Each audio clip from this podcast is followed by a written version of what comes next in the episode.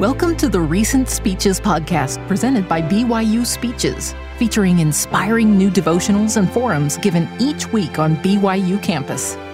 Be sure to check out our other podcasts by searching BYU Speeches wherever you get your podcasts or by visiting speeches.byu.edu slash podcasts. This devotional address entitled Magnifying Our Precious Gift of Time was given on February 6th of 2024 by Jan E. Newman, then second counselor of the General Sunday School Presidency of the Church of Jesus Christ of Latter-day Saints. My dear brothers and sisters, it is wonderful to be with you today. A little over 42 years ago, I began my first semester at BYU. Ever since then, as you can see, I have been Cougar Blue through and through. I love this place. I have brought my family back to campus on many occasions, and they love it too. My only regret is that the cougar tail wasn't a thing while I was here. But I have to say, I've made up for lost time over the last several years. I would have never dreamed that one day I would address the students of my alma mater. I certainly am one of the least of these. I hope you will never take for granted the great blessing of being here. I was thrilled when I was accepted to study at BYU. I consider it an absolute privilege to be associated with some of the church's best and brightest. Several of our children have also studied at B- here at BYU. They were a little competitive about their ACT scores. I'm always quick to remind them that my score was 35. I know, amazing, right? A 17 the first time and an 18 the second. you do the math. That's actually not too far from the truth. Like many of you, my missionary service changed the course of my life. For one thing, it was probably the main reason I chose to apply it to BYU. But more, importantly, missionary service planted my feet firmly on the covenant path. I came to know deeply that Jesus is the Christ, the Son of the living God, that this is his church, led by his servants, the prophets, and that he and the Father appeared to the boy Joseph Smith. I came to know in a very personal way that the Book of Mormon is ancient scripture translated by the gift and power of God. The things I learned and experienced on my mission have blessed my entire life.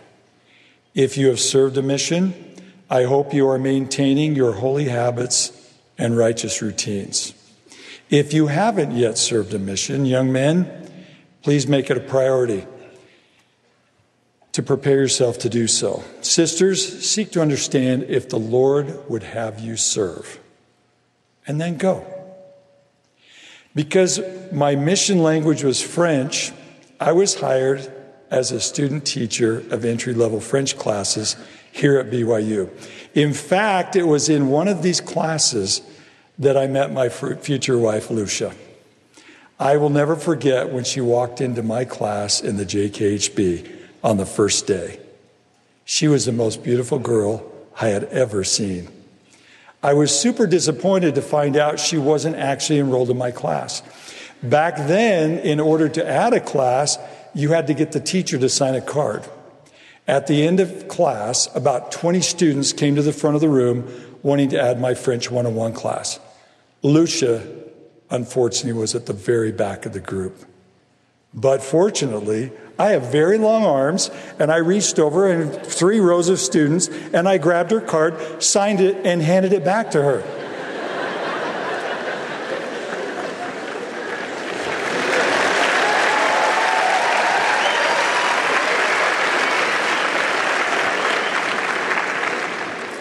Some of the other students were not pleased with my overreach. Many of them looked at me like, What just happened? Before dating her, I thought it would be a good idea to seek approval from the department chairman. When I asked him if it was okay to girl, a girl, date a girl in my class, he simply replied, Well, isn't that what BYU is all about? now, to be honest, it's not what BYU is all about, but for me, it was right up there. That signature and approval changed my life forever. We began dating and were sealed in the Oakland, California temple about a year later. When I began my studies at BYU after my mission, I was pretty much set on becoming a teacher. My father and two of my brothers were teachers, so I thought that would be my path. I started in that direction with great anticipation. I completed a good number of classes in my major. Then, after a day of substitute teaching at a local high school, I felt like it would be better to take another path. I dreaded the call to my parents to let them know I was changing my major. The problem was, I had no idea what I was changing it to. Sound familiar to anyone out here? I prayed and pondered and still had no idea what to do. The clock was ticking, and I knew I needed to get some things figured out fairly soon so I didn't waste time and money. Is God willing to give us guidance about something like what to study in college? I believe He is. I love what President Nelson, Russell M. Nelson, taught about Revelation in his conference message Revelation for the church, Revelation for our lives. I commend it to you for your diligent review and study. Here is one little bit of what he taught. The privilege of receiving revelation is one of the greatest gifts of God to his children. Through the manifestations of the Holy Ghost, the Lord will assist us in all our righteous pursuits. One day in the spring of 1982, I was walking across campus when I ran into a good friend who had served in my mission. I shared with him my dilemma and asked what he had decided to study. He said he was majoring in computer science. These were his exact words I hear this whole computer thing is going to be big. How prophetic. I don't know if there has ever been a more direct answer to the prayer of a very anxious soul. I immediately enrolled in immediately enrolled in computer science classes and began my studies. My decision to follow that inspiration truly lifted me. It lifted me up and has been life changing for me and my family. However, I wouldn't say that God has told me exactly what to do in every circumstance. Some prayers for guidance have gone unanswered. In those cases, I determined the Lord would trust, had trusted me enough to make the decision for myself. So I went forward with faith, always correcting my course as I went.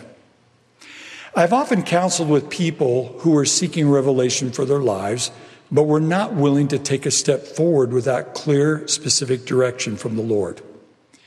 I don't think revelation works that way. I'm a firm believer that once we have prayed and sought the Lord's help, we need to get up and get moving. Have you ever tried to turn the steering wheel of a parked car? It's very difficult. Once you start the engine and the power steering kicks in, it becomes much easier. Yet you still aren't going anywhere. But think about what happens when you start moving forward. A slight movement of the steering wheel can move the car from one lane to another with little effort. Course corrections are always easier when you have some forward momentum. So even when you're not quite sure what to do, start moving. Remember Nephi's experience when he went into Jerusalem to retrieve the brass plates from Laban? He said this I was led by the Spirit, not knowing beforehand the things which I should do. Nevertheless, I went forth. So go forth, even when you're not quite sure what to do. This year will mark my 38th year in the technology industry in Utah. I have been blessed to work with some of the most amazing people and some incredible companies. A lot of people think that great companies just happen. Well, that may be true in a few cases, but most great companies are born out of a lot of blood, sweat, and tears, with more failures than successes. Building a business is a journey of ups and downs, twists and turns, excitement and disappointment, but it sure is a lot of fun. Staying grounded and focusing on the business fundamentals of hiring great people, delighting customers, increasing revenues, managing expenses, and turning a profit are keys to success. Again, these things just don't happen. They require focus and discipline. Now, I've told you about my missionary service, my marriage to Lucia, our family, my university studies, and my career. I share thing, these things with you simply to make a point that we all have multiple demands on our time through the different seasons of our life. Your loving Heavenly Father knows this, and He wants to keep you, uh, help you succeed. He will give you appropriate guidance in all aspects of your life. You just have to trust Him enough to ask and then to act. I have often been asked, as a father, husband, church leader, and business leader, how I've been able to balance all my responsibilities. That is a very, very good question. You may be wondering how you can balance everything too. Well, as Elder David A. Bednar once said, quit worrying about it. There's no such thing as balance, it doesn't exist. There is really no such thing as a perfect balance in life. In fact, I don't think balance is even the right word because it implies that all aspects of our lives are getting an equal amount of, uh, of our attention. Not all aspects of our lives deserve an equal amount. And at different times and seasons, some aspects will need more attention than others. So instead of seeking balance, it might be more helpful to identify the most important things and never let the lesser things take precedence over them. To quote Stephen R. Covey, the author of Seven Habits of Highly Effective People, the main thing is to keep the main thing the main thing. Most people need about eight to 10 hours of sleep every night. Yes, even you, college students. That means we will have somewhere between 14 and 16 hours a day for our life's pursuits. Remember the good old days when you were living at home and you only had a few things to worry about? At the time, those days may have seemed rather stressful, but compared to life now, they probably seem relatively simple. Then, if you served a full time mission, you had two things to do sleep and missionary work. Unfortunately, some returned missionaries have stopped doing both. For now, as a student, your primary focus should be your education. But you also need to make time for the Lord, relationships, and having some fun. That doesn't seem like too much, does it? Okay, well, let's take it up a notch. Let's say you get married and the intensity of your schoolwork increases. You like to eat and live indoors? Better add a job. Now let's make it really fun add a baby. After you graduate from BYU, add a demanding career, a few more children, and church callings. Maybe even becoming the president of BYU. Is anyone sweating right now? Most people here.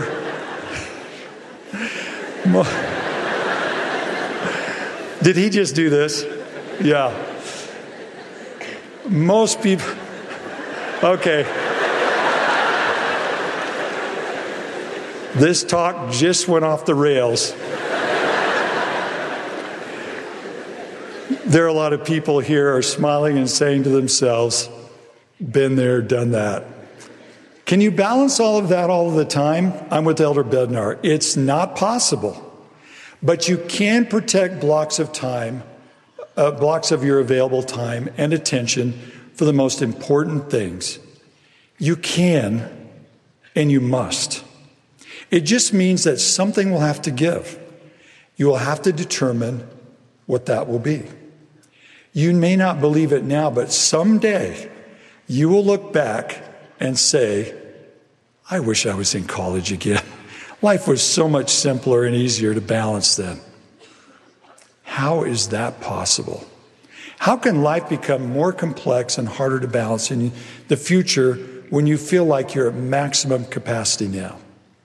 The answer is that if you trust the Lord and draw on His strength, you will increase your maximum capacity. Consider, the, consider these sacred promises and reassurances. You cannot bear all things now. Nevertheless, be of good cheer, for I will lead you along. I will give unto the children of men line upon line, precept upon precept, here a little and there a little. And see that all things are done in wisdom and order.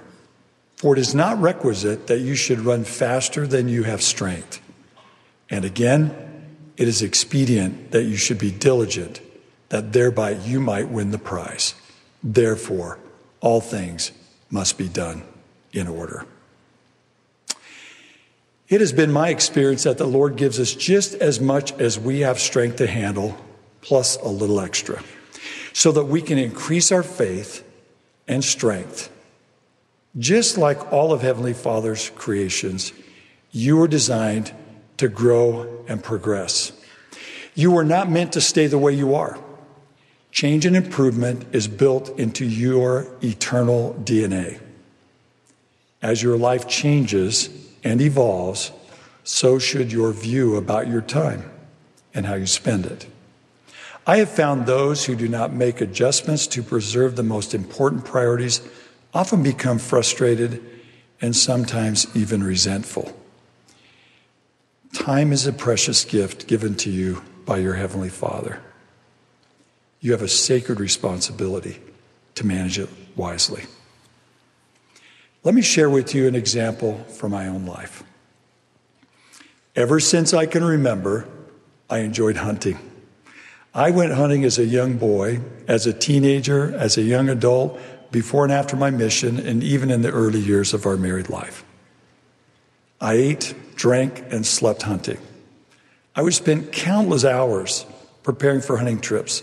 Then, when hunting season arrived, it would consume most of my time off from work, taking me away from my family for days on end, and church and work responsibilities even as they had increased. But I was not adjusting my wife, life accordingly. After a while, Lucia could sense something had changed, had to change. To her credit, she was very patient with me. I found out later her greatest faith, hope, and prayers were that somehow Heavenly Father would help me see what was happening. And one day, He finally did. That day came while I was on a hunting trip. I found myself alone with plenty of time to think. My mind immediately went to Lucia and our children. I had a revelatory realization of their importance in my life. I also realized that hunting was taking me away from them and my opportunities to serve in the church. While I was pondering these things, the Spirit whispered to my heart and mind that it was time to put aside, put aside hunting for a season. I have to say, I was a bit stunned by the direct nature of this message from the Holy Ghost. I was so stunned that immediately, I immediately began to resist these feelings. I started to rationalize. Hunting was important to me. I have a right to pursue my interests. Anyway, a few hunting trips a year are not a big deal. The Spirit softly but consistently countered these thoughts. I continued with my rebuttal. Why should I have to minimize something that is so near and dear to my heart? There had to be some middle ground, I thought. And then these words came gently, but with great power into my mind. Jan, if you do not stop this, you will lose your family. My Enos like wrestle before God while I was hunting beasts in the forest allowed the Lord to change my heart. Well, I had already planned another trip a couple of weeks later, so I decided to go. Once again, I had some quiet time, and once again, I found myself in a conversation with the Holy Ghost. It was very similar to the first one, except this time I just listened with no rebuttal. Again, I was warned that if I didn't push the pause button, I would lose my family. I knew what I had to do. Upon returning from that trip, I sat down with Lucia and told her about my experience. I let her know this was not the right time of life to allow hunting to consume so much of my time. There were many more important things to do. Then she said this I have been praying that the Lord would help you see how this was affecting our family so grateful for Lucia's gentle hand and her supplication to the Father on my behalf. I'm always I'm also grateful for the Holy Ghost and his gentle yet direct way of helping me understand how important it was for me to put important things first. Now, to be clear, this is not about hunting. This is about anything that becomes a thief of our precious time and focus. This is probably one of the most significant course corrections I've ever had to make in my life. I have to honest, be honest with you, it was a little painful, but I'm so glad I did it. There are three things that need your utmost attention as you go through life the Lord, your family, and your work. Remember, you only have a certain number of hours available to you every day. The amount of time required by each of these important aspects of life will ebb and flow over time.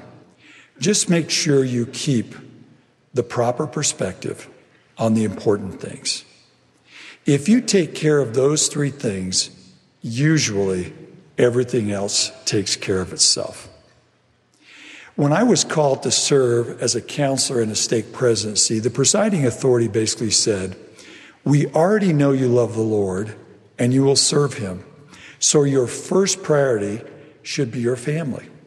Second, your career. And third, your calling. And if you ever wonder where your focus should be, remember who you are sealed to. To be honest, I was a bit surprised at this counsel but I was so grateful. When Lucia and I were called as mission leaders of the Nebraska Omaha Mission, this same leader, knowing I'm a type A personality, counseled Lucia to be the barometer in our marriage and family life. He told her, when Jan gets out of balance with all that is going on in the mission, just gently, gently remind him when you and the children need him at home. This has been a blessing as I have served in various callings in the church and can be applied to life in general. President Nelson recently taught, My brothers and sisters, I plead with you to make time for the Lord. Make your own spiritual foundation firm and able to, to stand the test of time by doing those things that allow the Holy Ghost to be with you always. So, what does it look like to make time for the Lord? I would counsel you not to overthink this. It's not complicated. This verse from the Doctrine and Covenants reveals that great blessings can come from simple things done consistently. Be not weary in well doing, for ye are laying the foundation of a great work. And out of small things proceedeth that which is great. Get to know what's important to the Lord and make those things important to you. Really, that's just another way to state President Nelson's very simple counsel to think celestial. Satan will do anything he can to monopolize our time and misdirect our efforts away from the things of greatest importance. He tempts us to displace our most important blessings with a mess, and I emphasize a mess of pottage. Take a social media, for example, or as I like to call it, the Dead Sea Scroll.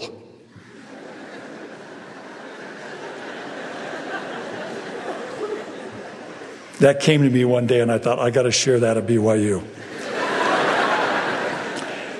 Social media lures us into endless scrolling through nothingness. We see other people living supposedly normal lives, but it's often a facade and devoid of life. You know how the Dead Sea works living water enters, and nothing comes from it. Social media is much like that. We so often put in our time and attention, and nothing of value comes out. We can also often lose ourselves in this salty sea, void of life that drains, our, drains us of our self worth, robs us of our purpose, and effortlessly floats us away in its toxic bride. You might say I'm being too hard on social media. After all, many of the leaders of the church have social media accounts, including myself. But notice how they use social media their purpose is to inspire us to think a little deeper and a little more purely. I believe their hope is to extricate us from this meaningless Dead Sea Scroll and seek something higher and holier. So, the question to ask ourselves is this Is social media, or anything else for that matter, helping me think celestial? Or is it dragging me into terrestrial or telestial thinking? Is it helping me make what's important to God important to me? Or is it just displacing important things with trivial things? May I suggest that the next time you get caught up in the Dead Sea Scroll, it's probably going to happen today, just pause and think celestial. Then click on the Gospel Library app and read from the Book of Mormon or listen to a general conference talk. I promise a new light will come into your life as you drink from living waters. President Nelson warned in coming days, it will not be possible to survive spiritually without the guiding, directing, comforting, and constant influence of the Holy Ghost. As you make time for the Lord, your ability to discern and understand the things of the Spirit will increase substantially. This will enable you to know the things of most, most worth to you and your family. Knowing the voice of the Spirit will help you as you seek to know the will of the Lord for your life. I hope you will remember the power of forward momentum. Keep moving. Keep pressing forward with faith, even when you're not quite sure what to do. As Alma taught, faith is not to have a perfect knowledge of things. Therefore, if ye have faith, ye hope for things which are not seen, which are true. Brothers and sisters, it has been wonderful to spend some time with you today. I hope some of the things I said will help you as you navigate the use of your precious time here on earth. I love you. I see in you a divine nature. The torch of the ongoing restoration of the gospel of Jesus Christ will be passed to you in order to prepare a people to receive the Savior when he comes again. I pray you will take this torch and add to it the brightness of your individual testimony. I testify of the divinity of the Father's plan. As you effectively manage your allotted time here on earth, you will be able to play a powerful role in the building of His kingdom. We are all His children. He loves us so much that he sent his only begotten Son to be our Savior and Redeemer. His greatest desire is that we return to live with Him. I love the Savior's merciful heart. He is anxious to forgive those who will simply repent and come to Him. So run to repentance daily. It will allow you to find peace and joy in this life. I am also eternally grateful for the Holy Ghost, whose voice I have come to know. This knowledge has blessed my life and I promise you it will bless yours. And I say this in the sacred and holy name of Jesus Christ. Amen. You've been listening to the Recent Speeches podcast presented by BYU Speeches. Please check out our other podcasts, including classic speeches taken from our vast audio library, as well as other BYU Speeches compilations on love and marriage, overcoming adversity, by study and by faith. Come follow me the prophet Joseph Smith, and Jesus Christ, our Savior and Redeemer. Go to speeches.byu.edu and click on podcasts for more information. You can also find all BYU Speeches podcasts at your preferred podcast provider.